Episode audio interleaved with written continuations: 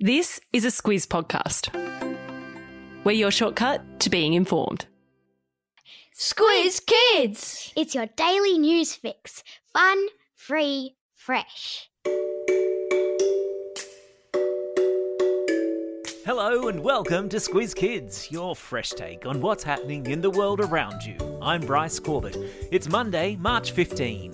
In Squiz Kids today, landslide election in WA, Rhode Island's runaway cow, Dockers and Reds big sporting comebacks, and a Muppet on the Masked Singer.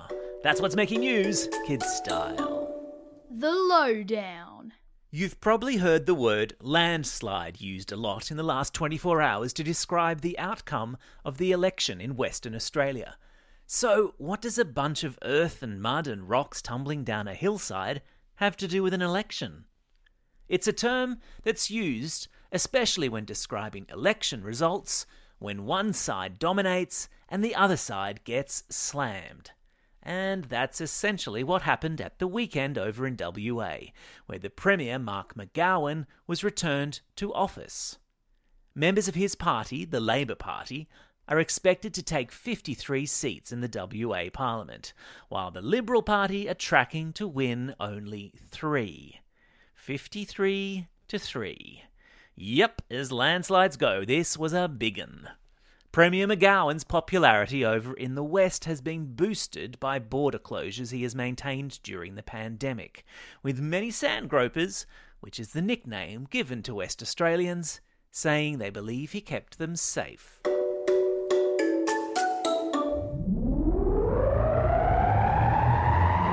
Spin the globe. Each day we give the world globe a spin and find a news story from wherever it stops. And today we've landed in Rhode Island, on the east coast of the United States, where a runaway steer has led police on a wild goose chase through local towns and forests.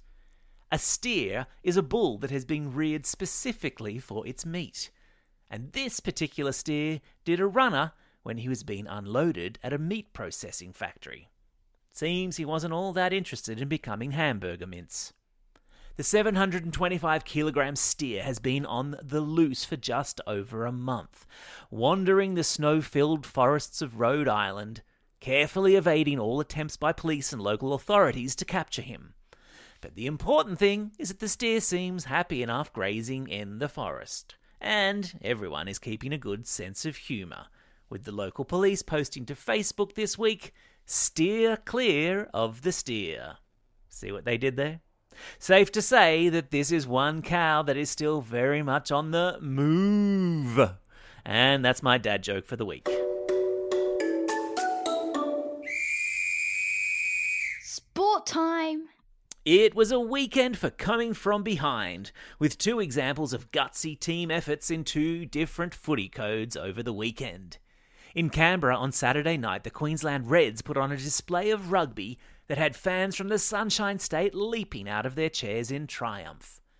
Behind by 15 points with only 30 minutes to go, the Reds stormed back into contention and snatched victory with one minute to go thanks to a magic try by Jordan Petaia, claiming the win by 40 points to 38.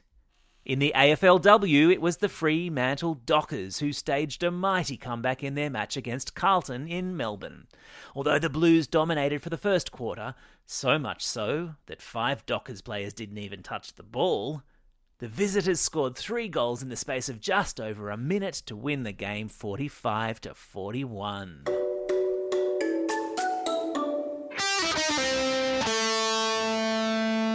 Pop Culture Corner.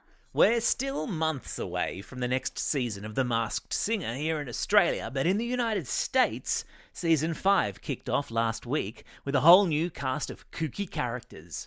From the one eyed grandpa monster to the porcupine, black swan, and chameleon, there was a mystery singer for everyone.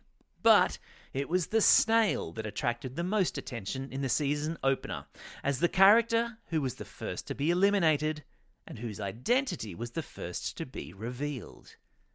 The singer beneath the costume was revealed to be a puppet, or a muppet to be exact, in the shape of Kermit the Frog. Classic. There's a link in today's episode notes to the Kermit reveal and to photos of all the new characters. Because it's a Monday and we all need to ease ourselves into this week. Q&A call out. Do people sometimes ask you what you want to be when you grow up? Well, you might have a new answer after listening to the person we have lined up to do our next Squiz Kids Q&A. She's a tiger keeper at Taronga Zoo. Louise Ginman is her name, and there's probably not a question she can't answer about working with tigers, lions, and other wild creatures. Imagine looking after tigers for a living. What a job. And in a Squiz Kids Q&A first, we'll not only be releasing this Q&A as a podcast, but it will also be filmed and go out on the very excellent Taronga TV at the same time, meaning you'll not only be able to hear Louise, you'll be able to see her too. And the seven tigers she cares for at the zoo. Real live tigers on Squiz Kids. Ah! So, time to start thinking up some questions. And to get your juices flowing, there are links to some great tiger facts and some awesome video of tiger triplets born at the zoo two years ago in today's episode notes.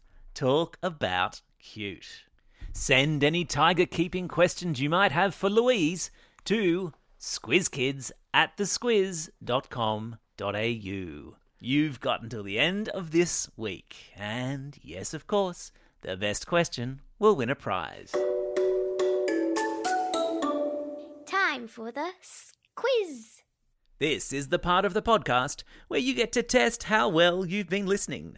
Question number one Which political party won the WA election at the weekend?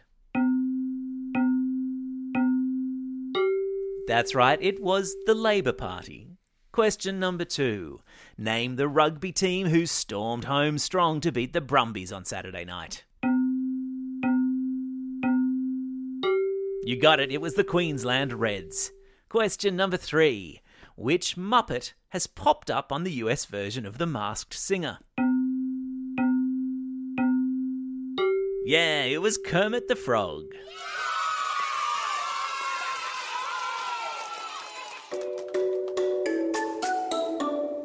Shout outs.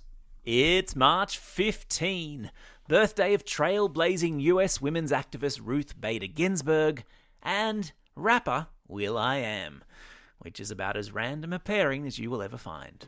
It's also a special day for these Squiz kids celebrating a birthday today. Finn from Exeter, Mitchell from Inverell, Alira from Jindalee, Caitlin from Manopara, Lockie from Craigburn, Zoe from Harden, Olivia from North Lakes, Claudia from Cooperoo, Yasmin from Hewenden, Amelie from Bellevue Heights, Gracie from Gilmore, Jasper from Albany Hills, Joe from Burrawa, Noah from Sheoak Grove, and Jeremy from Otford.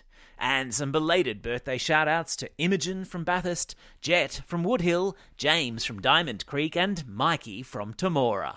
Happy birthday, one and all. Today's classroom shout outs go to Mr. Passmore's Room 12 class from Alan Jarrah Primary School, Class 6 White at Holy Family Primary School, Class 3L from Carlingford Public School, Class SU3 from Broken Hill, and 3G at All Hallows Catholic Primary School from Five Dock. Don't forget, if you've got a birthday coming up and you want a shout out, or if you're after a classroom shout out, drop us a line at squizkids at thesquiz.com.au. Well, that's all we have time for today. Thanks for listening to Squiz Kids. We'll be back again tomorrow. In the meantime, get out there and have a most excellent day. Over and out. Squiz Kids is proudly supported by the Judith Neilson Institute for Journalism and Ideas.